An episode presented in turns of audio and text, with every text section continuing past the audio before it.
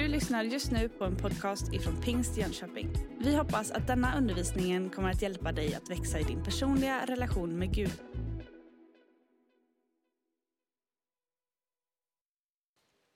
Då står det så här, detta är min tjänare som jag ger kraft. Min utvalde som jag har kär.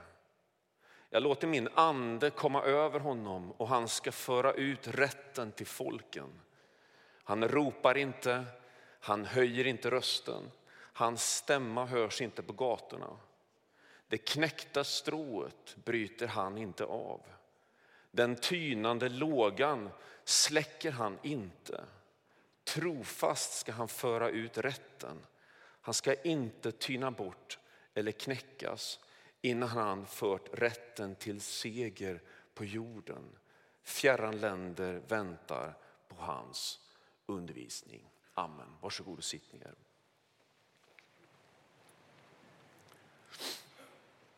Det här är ju en av de, de tydliga texterna i Gamla testamentet som har en, eh, en, eh, som, som bär liksom ett profetiskt perspektiv på Kristus. Eh, och går man till Matteus kapitel 12 så ser man att Matteus han liksom plockar upp den här texten för att beskriva att det här är Kristus som det här handlar om. Så vi ska säga några saker, eller jag ska säga några saker utifrån den här texten idag som jag tror är viktigt för oss när det handlar om vem Jesus är och vad som händer i hans närhet. Men eh, jag skulle vilja först läsa en text till från Lukas evangelium, det sjätte kapitlet och verserna 17 till, till 19. Och då står det så här, Lukas kapitel 6, vers 17. Sedan gick han ner tillsammans med dem och stannade på ett ställe på slätten. Det var en mängd lärjungar till honom och en stor folkmassa från hela Judeen och Jerusalem och från kustlandet vid Tyros och Sidon hade kommit för att lyssna på honom och få sina sjukdomar botade. De som plågades av orena andar blev hjälpta och hela hopen försökte röra vid honom ty det gick ut kraft från honom och han botade alla. Det är någonting med Jesu närhet som gör att människor vill vara där. Och en den här lik, sån här liknande beskrivning som vi har i, i den här texten återkommer vid flera tillfällen i evangelierna som beskriver hur människor liksom går, vandrar många kilometer, mil. De bär på sina sjuka grannar och släktingar. De kommer med sina kraschade relationer och med sin in, eh, liksom, psykiska ohälsa, med, med sina kroppar som inte riktigt fungerar, med sin ekonomi som är körd i botten, med, med fattigdom och med, med en mängd olika behov och de söker sig till Kristus. Därför att det går ut kraft ifrån honom. Så det är någonting med Jesu närhet som gör att människor vill vara där. De brustna de får tröst i hans närhet. Syndarna trivs tillsammans med Jesus. Och det är ju egentligen, eh, liksom, talar emot sig själv på något sätt. Hur kunde det vara så att de som ansågs vara, liksom inte ha tillträde till det religiösa inre rummet, trivdes i Jesu närhet. Vad var det som gjorde att människor som inte hade liksom den där perfekta religiösa kostymen och, och levde liksom enligt alla konstens religiösa regler trivdes i Jesu närhet? Och ville vara där och Jesus ville vara med dem.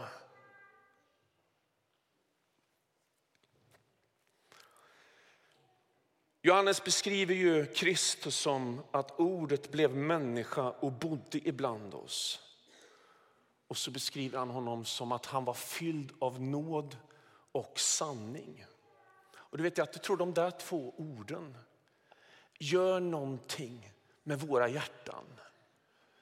För när vi orkar och när vi kommer till den punkten att vi inte längre orkar med lögnerna om oss själva, om liksom hur saker och ting hänger ihop, utan att vi, vi behöver få inse sanningen, så kan det vara otroligt smärtsamt. Och om det inte finns nåd och hopp parallellt med det, så blir jag helt utlämnad. Men hos Kristus så finns både nåd och sanning. Så det är inte, det är inte rädsla i sanningen, det är inte fruktan för att liksom få blottlägga någonting av sitt inre. För när du gör det i Kristi närhet så finns nåden där. Och Jesus han rör vid ditt hjärta. Fariseerna, ni vet de här skriftlärda som hade koll liksom på allting. De ville ju också vara i Jesu närhet, men av en helt annan anledning. De ville vara där för att kontrollera, för att se vad Jesus skulle göra med de här människorna som enligt deras sätt att se inte fick plats i Jesu närhet. Så de smög som katten kring het gröt för att liksom bevaka vad som skedde kring Jesus. Och du vet, det finns någon slags falsk strömning i vårt samhälle idag där man pratar om kristna värderingar. Men man vill inte veta av evangeliets kraft. Vi måste ha mer kristna värderingar i samhället. Men man vill inte veta av vad kristna värderingar och vad kristen nåd gör med hjärtat. Det är farisism. Och det ger inte Gud mycket för. Vi behöver inte fler kristna värderingar i vårt samhälle. Vi behöver fler kristna människor som bär på eh, eh, kärlek till min nästa. Som kan stanna upp, som inte tänker på vad det är för färg på huden eller var man kommer ifrån, vad du har för kulturell bakgrund, vad du har för etnicitet, vad du har för social status, vad du tjänar för pengar, hur mycket det finns liksom på ditt konto, var du bor någonstans. Utan som har Jesus i sitt hjärta och kan möta människor för dem de är. Som ser liksom förbi allt det där. Du, det är vad vårt samhälle behöver. Vårt samhälle behöver en kyrka som är fylld av Kristi kärlek. Som orkar att stanna upp, som inte är där för att bevaka och se hur det liksom blir kring Kristus. Med de kristna värderingarna. Utan som har kraft att kanske böja sina knän öppna sin plånbok, öppna dörren till sitt hem, städa ur det där rummet som bara står och dammar och låta någon flytta in. Det är vad vårt samhälle behöver.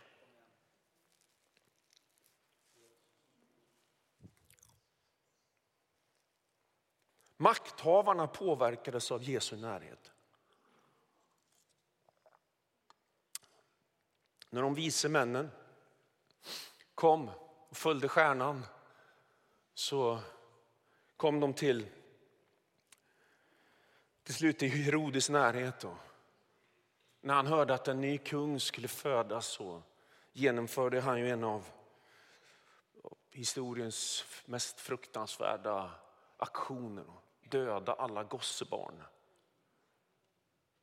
Så Josef och Maria fick fly till Egypten för att komma undan den här utrensningen.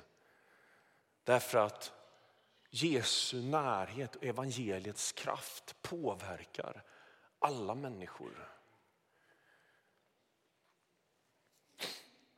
Så människor söker Jesu närhet. Det är min första punkt. Men det, det andra och det som är viktigare än det, det är att Jesus söker oss. Och jag tror att det här är väldigt viktigt för oss att förstå. Att det handlar inte om dig och mig och hur nära jag orkar ta mig liksom Kristus. Hur långt in i, i liksom evangeliets kärna jag kan komma.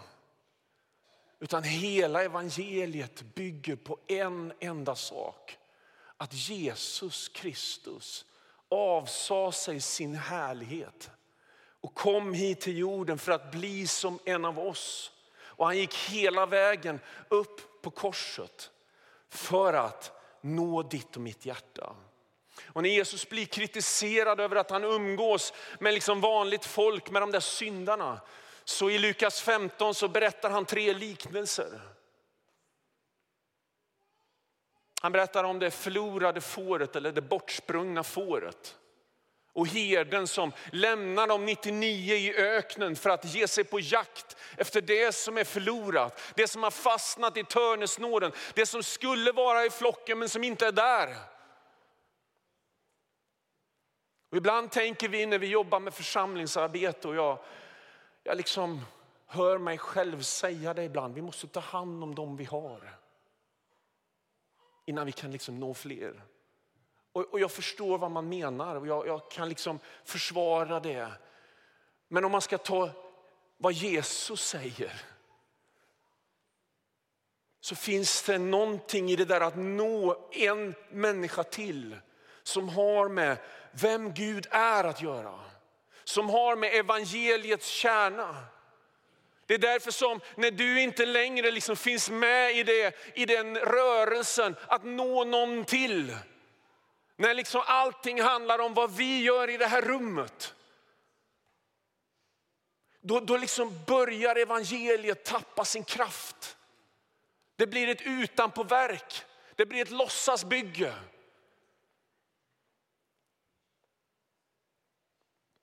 Eller som kvinnan som hade tio mynt, tappade bort ett. Om du har hundra spänn, tappa bort tio, du har ju 90 kvar liksom. So what? Nej, hon bara städar hela huset. Hon ger sig inte. Hon vänder ut och in. Hon piskar mattorna hundra gånger. Hon bara liksom möblerar om. Hon bryter upp golv. Det gjorde hon inte. Det var liksom evangelistmoms. Storyn blev faktiskt inte bättre, den blev sämre. Tills hon hittar det där myntet som var borttappat. Eller som fadern som hade två söner och den ena sonen räknade sin far som död och han kvitterade ut sitt arv och drog och brände allting på nöjen och kvinnor och vin och sång och allt vad det var. Och till slut så stod han där bland grisarna och önskade att han fick äta liksom de här fröskidorna som, som grisarna åt. Och så började han tänka på sin, sin far. Och så tänkte han, jag vänder om. Jag ger mig tillbaka hem. Kanske jag kan få åtminstone vara en tjänare. Och fadern han har gått ut varje dag där på sina marker, kanske upp på någon liten ås och ställt sig liksom och tittat och längtat och funderat på när kommer han? När ska han komma hem? Och det går dagar och det går månader och det går år. Och han går dit ut för hans hjärta liksom blöder för sin son som inte är där. Och så kommer den förlorade sonen gåendes. Och då börjar pappan rusa fram slår sina armar runt honom. Han ger honom tillbaka signetringen som ger honom access till hela liksom, fadershuset. Han låter slakta gödkalven, han ställer till med fest, han bjuder in grannar och vänner. Men så finns det ju en hemmavarande son som gnäller lite grann. Här har jag varit i ditt hus hela tiden.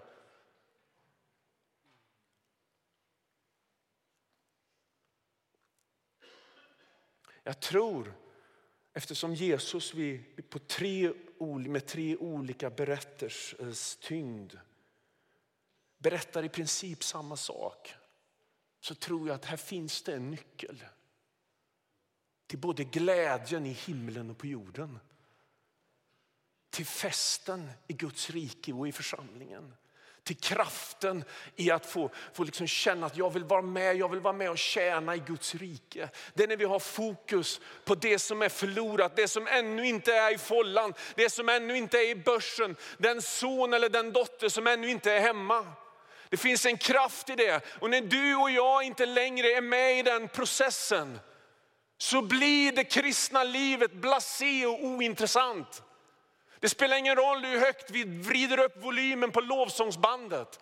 Eller hur bra Markus predikar på en söndag.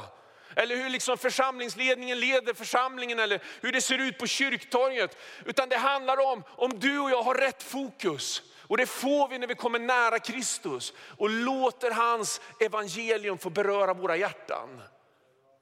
För då kan vi inte annat än att se på vår omgivning på samma sätt som han gör. Jag satt i ett samtal för några veckor sedan. Jag och Ulrika Heider hade varit uppe i, jag har inte koll på tiden nu men får säga till. Eh, vi var uppe i Flen på Migrationsverkets förvar. Och eh, jag tror att så, ni som var här för någon gudstjänst sen fick se en, en film om Amir. Ja, en del av er känner till den. Och jag och Ulrika fick förmånen att åka dit upp och förrätta ett dop där i besöksrummet. Vi försökte liksom att han kunde få permission och kunde åka till någon kyrka och sådär, men det gick inte. Vi försökte få in en stor bassäng på någon innergård eller något, det gick inte. Så vi fick ta en liten bassäng och så mycket vatten det bara gick. Och jag är baptist och tror på nedsänkning, men det var inte möjligt. Men jag kan lova er alla som, som funderade över detta att vi använde så mycket vatten det bara gick. Utan att liksom få vattenskador där på förvaret i Flen. Och det var en fantastisk stund. Så efteråt så sitter vi ner och pratar och då ställer Amir en fråga som faktiskt har följt mig nu. För han hade läst i Johannes evangeliet och han hade läst om Johannes som kallade sig för den lärjunge som Jesus älskade. Och så ställer Amir den självklara frågan, hade Gud och Jesus favoriter? Alltså var det så att Johannes var liksom the man, the one and only för Jesus egentligen. Alltså han var någon slags mall för hur de alla andra lärjungarna skulle vara. Var Johannes lite speciell? Ni vet ju att det fanns ju de där tre också, Jakob och Johannes och, och Petrus som var när, närmast Jesus. Var de liksom lite mer älskade av Jesus än de andra? Och så satt vi där och resonerade och så konstaterade vi att det här är faktiskt Johannes eget vittnesbörd. Alltså han säger det om sig själv.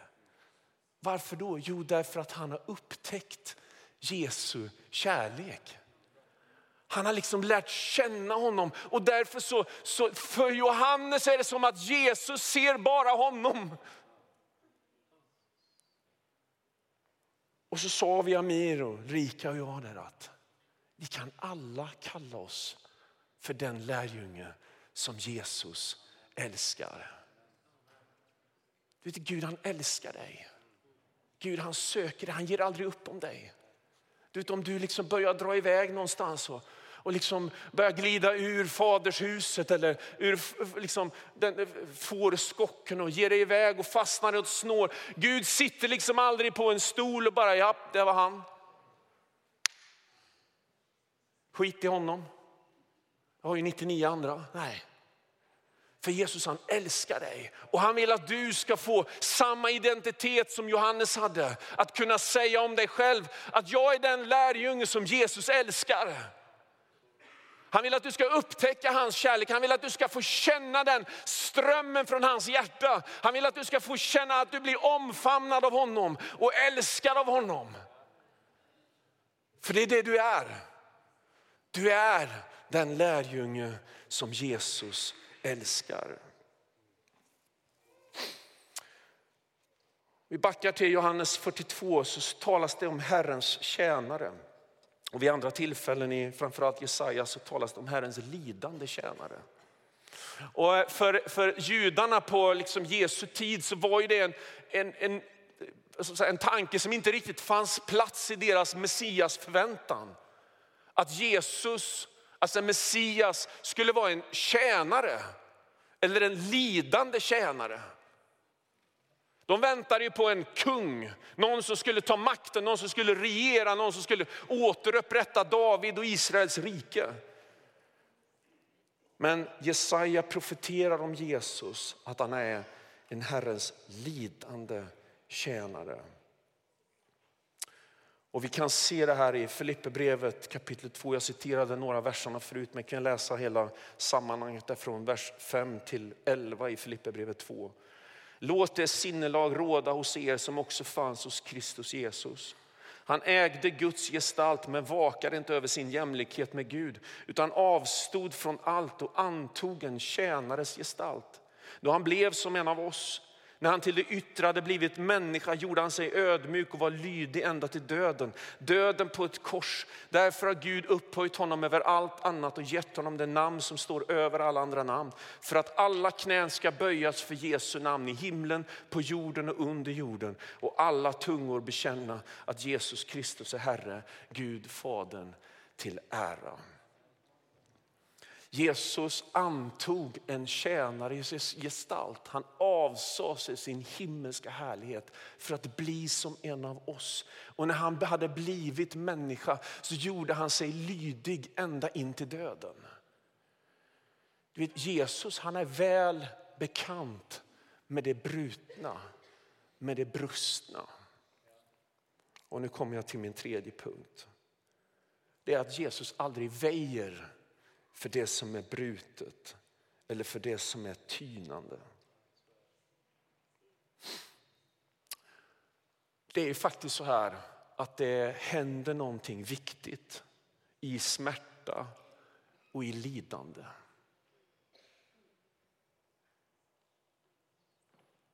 Vi har ju någon bild liksom av hur livet ska vara smärtfritt och fritt från sorg och bedrövelse. Men ju längre man lever desto mer inser man att så är det inte för någon av oss. Vi har alla vår kamp, vi har alla vår smärta att bära. Men det som händer i de där perioderna det är att det faktiskt formar min gudsbild. Det var någon som sa till mig, det är märkligt att det ska behöva hända någonting som ställer allting på sin spets innan man liksom förstår vem Gud är på riktigt.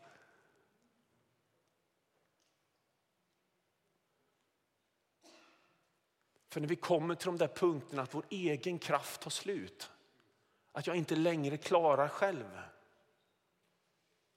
Då blir det så uppenbart att jag måste vända mig uppåt. Och då får också Gud möjlighet att liksom visa vem man är på ett djupare plan.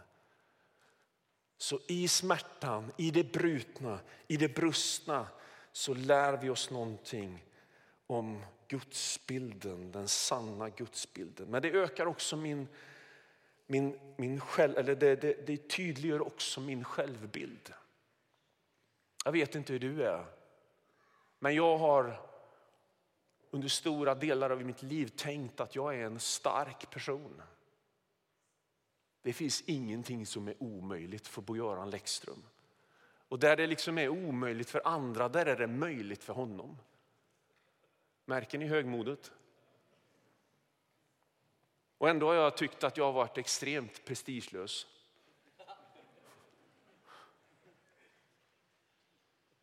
Och så hamnar jag själv i en situation där jag känner att jag, jag orkar inte.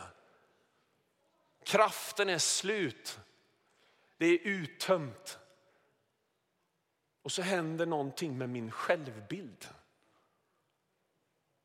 Och jag tror att gudsbild är viktigt, men självbild är också viktigt. För om inte du förstår ditt eget behov av Gud så kommer det alltid vara som att det ligger ett lock på dig. Och det kan liksom inte bli riktig frihet. Jag säger inte att det är bara smärta och brustenhet som, som liksom hjälper mig med min självbild. Så är det inte, men det är just det jag talar om idag. Det det också gör, smärtan och lidandet, det är att det skapar en ökad förståelse för andra människor.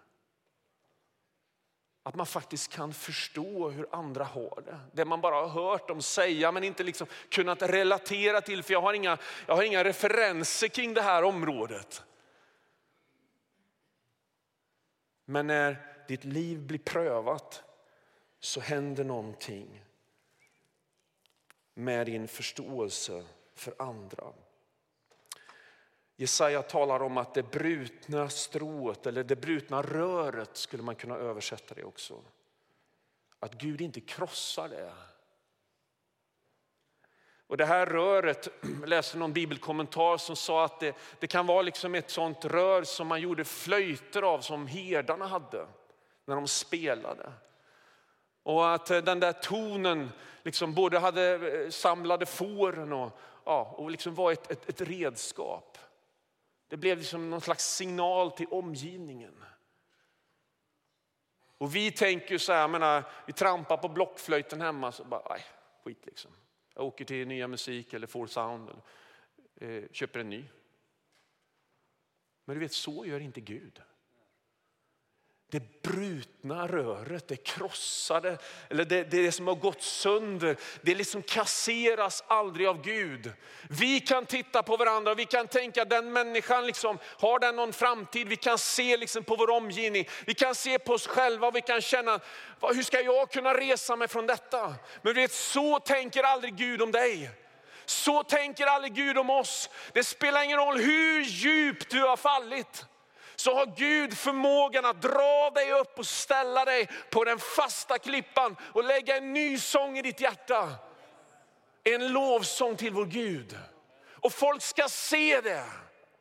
Och de ska prisa Herren. För det blir så uppenbart att här har evangeliet nått fram. Han krossar den inte, han vill hela den. Han vill ge den en ny möjlighet att återigen få liksom låta, få den där tonen som den en gång hade. Du vet, för när en flöjt liksom går sönder och blir lite brusten så blir tonen inte riktigt som den brukar. Men Gud, han krossar inte det som är brutet utan han vill hela och låta din ton få ljuda på det sätt som det var tänkt. Den tynande veken släcker han inte. Ni vet det, det, det handlar ju om oljelampan. När oljan börjar ta slut så finns det fortfarande lite grann kvar i veken och när det bara finns i veken så börjar den tyna för den får ingen, liksom ny, får ingen ny olja till sig. Och till slut så torkar den ut och den slocknar. Men Gud, han är aldrig den som släcker den tynande veken, utan Gud vill alltid fylla på med ny kraft. Och det här är ett, ett jättebra tillfälle, kära vänner, att få, få liksom bara komma inför Gud och säga, Herre, fyll mig. Ge mig ny olja. Kom heliga ande, rör vid mitt liv, för jag behöver dig. Du vet, en lampa kan inte lysa av egen kraft, den måste ha den här oljan. Alltså själva globen eller hur den nu är utformad liksom. och, och hela konstruktionen har, ing, har ingen liksom lyskraft om det inte finns eld och olja. Och båda de sakerna är det Gud som ger. Nu rusar tiden och jag ska sluta med bara med den sista punkten. Jättekort. Och det är nummer fyra. Vi får plats i Jesu närhet, men vem får plats i vår närhet? Vi är hans kropp. Vi är Kristi kropp. Du som har en tro, du är liksom inlämnad i Kristi kropp. Och om alla de här människorna fick plats i Jesu närhet, vilka får då plats i vår närhet? Vi har haft barnvälsignelse. Vilken plats får barnen i vår gemenskap? Är de liksom bara någonting vi ska stöka ner i något källarrum liksom för att få göra de vuxna grejerna? Nej, Karina har redan predikat den predikan. Syndarna, de som inte passar in, de som känner att de, de vet inte hur det funkar här i pingkyrkan. Eller liksom, vet inte men, men, men det är någonting med den här gemenskapen. Hur känner de sig när de kommer in hos oss? Har vi en öppenhet? Finns det liksom en förståelse? Finns det en omfamning? Finns det kärlek? Eller är du och jag liksom mer präglade av farisismen och funderar på liksom, vad gör de här här? Och nu blir det inte som det brukar. De som är brutna, de som är brustna, jag, får, jag känner smärta i hela kroppen varje gång jag hör människor säga att när livet gick sönder så flydde jag församlingen. Ja, men kära vänner, så kan det inte få vara. Det här är ju platsen dit man ska komma. Det här är ju en gemenskap där Kristus är i centrum. Det här är ingen utställningshall för lyckade människor. Alltså, där vi exemplifierar hur, liksom, hur, hur, hur, du lyckas med livet. Nej, det här är liksom en, en reparationsverkstad. Det här är liksom inte någon, någon eh, här, liksom, eh, Instagrambild liksom på, på några glada människor som liksom står och, och, och, och verkar ha allting bra. Utan det här är mer ett sjukhus.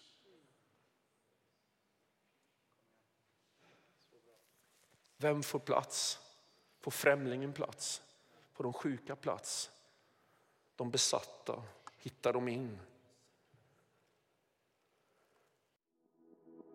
Du har just lyssnat på en podcast ifrån Pingst Jönköping. För att få reda på mer om vilka vi är och vad som händer i vår kyrka så kan du gå in på pingstjonkoping.se eller följa oss på sociala medier via pingstjkpg.